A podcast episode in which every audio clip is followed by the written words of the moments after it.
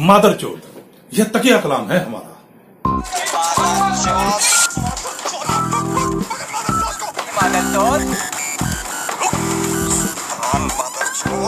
लेकिन आप फिर भी मदर डे की बधाई लीजिए।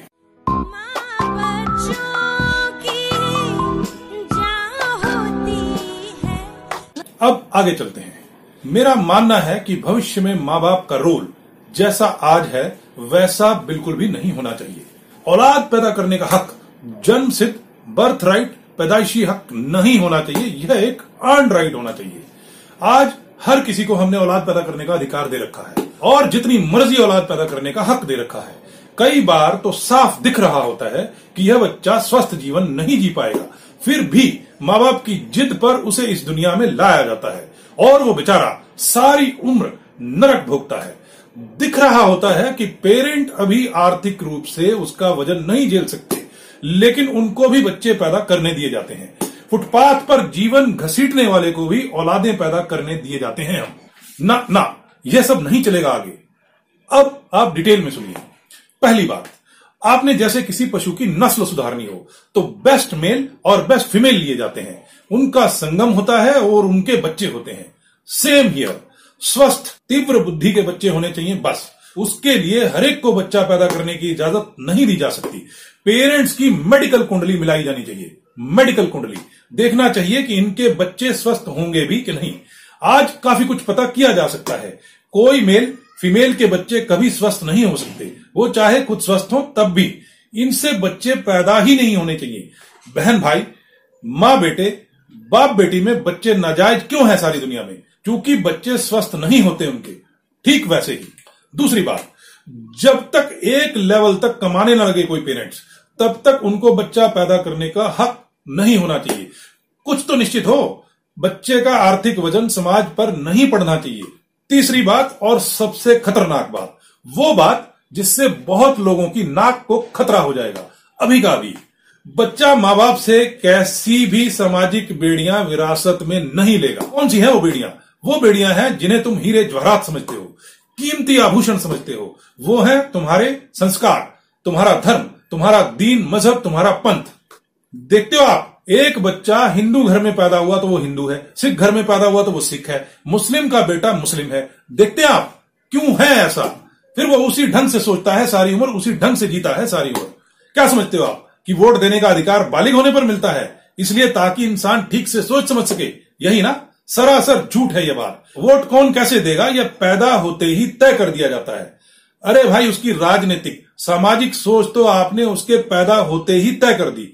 वोट भी वो उसी सोच के मुताबिक देता है। यह क्राइम है जो माँ बाप करते हैं अपने बच्चों के खिलाफ। हर धर्म के लोग बकवास करते हैं कि वो जबरन धर्मांतरण के खिलाफ हैं। कानून भी है कि जबरन किसी का धर्म नहीं बदला जाएगा। लेकिन कैसा लगेगा आपको? यदि मैं कहूँ कि हर इंसान पर धर्म दीन जबरन ही लादा जाता है, उसके पैदा होते ही जबरन लाद दिया जाता है।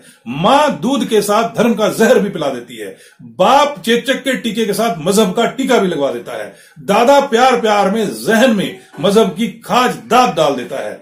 नाना अक्ल को प्रयोग करना नाना सिखा देता है। लकड़ी की काठी के घोड़े दौड़ाना तो सिखाया जाता है, लेकिन अक्ल के घोड़े दौड़ाने पर रोक लगा दी जाती है। इसके इलाज के लिए ज़रूरी है कि स्कूलों में ही रहे बच्चा बालिग होने तक माँ बाप को बस सीमित समय के लिए ही बच्चों से मिलने दिया जाए, या फिर माँ बाप खुद को धर्म मज़हब के विषाणु से मुक्त करें, तभी बच्चे को अपने साथ रख सकें। वो भी उनका पॉलीग्राफ टेस्ट होना चाहिए बार बार होना चाहिए। झूठ बोले तो सजा होनी चाहिए और बच्चा वापस स्कूल को दे दिया जाना चाहिए। यह मुश्किल है। लेकिन कोरोना काल में आपने देखा, मुश्किल फैसले भी लेने पड़े इंसान को। धर्म, मज़हब का वायरस, अगली पीढ़ी तक ना जाए, इसके लिए उनको पिछली पीढ़ी से बचाना होगा, वरना यह चैन कभी नहीं टूटेगी। इससे तमाम और तरह की सामाजिक, वैचारिक बीमारियाँ भी छटेंगी। मेरा मानना है कि बीमारी, उम्र की सीमा, यानी लॉन्गेविटी यह सब भी समाज की सामूहिक सोच से प्रभावित होती है, तय होती है। एक समाज जिसने सोच रखा है कि 50 साल का आदमी बूढ़ा हो जाता है, उस समाज में 50 साल का आदमी जवान हो ही नहीं सकता। एक समाज जिसने सोच रखा है कि 60 साल के बाद आदमी बस मौत के करीब चला जाता है, वहाँ आदमी आपको 90 साल, सौ साल के स्वस्थ और जवान कैसे मिलेंगे? वहाँ आपको फौजा सिंह बर्नौड शो कैसे मिलेंगे? जो शतक लगाते हैं, उम्र के भी और क्रिएटिविटी के भी। तो सिर्फ़ धर्म की ही नहीं और भी सामाजिक बीमारियाँ हैं जो हर पिछली पीढ़ी, अगली पीढ़ी पर थोपती चली जाती है। शिक्षा के नाम पर, संस्कृति के नाम पर। किसी बीमारी को आप बढ़िया नाम दे दो, लेकिन वो रहेगी तो बीमारी ही ना। आखिरी बात, कोरोना काल ने सिद्ध किया है कि सिजेरियन से ज़्यादा नॉर्मल डिलीवरी हो रही है। तो भैया, कुदरत कोई पागल नहीं है। उसने बच्चे के आने का रास्ता बनाया है।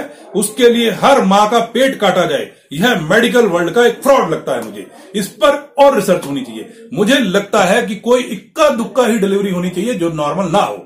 बाकी माँ यदि ढंग से जिएगी तो बच्चा कुदरती ढंग से ही इस दुनिया में आएगा। मुझे पता है, इसमें बहुत कुछ हज नहीं होगा।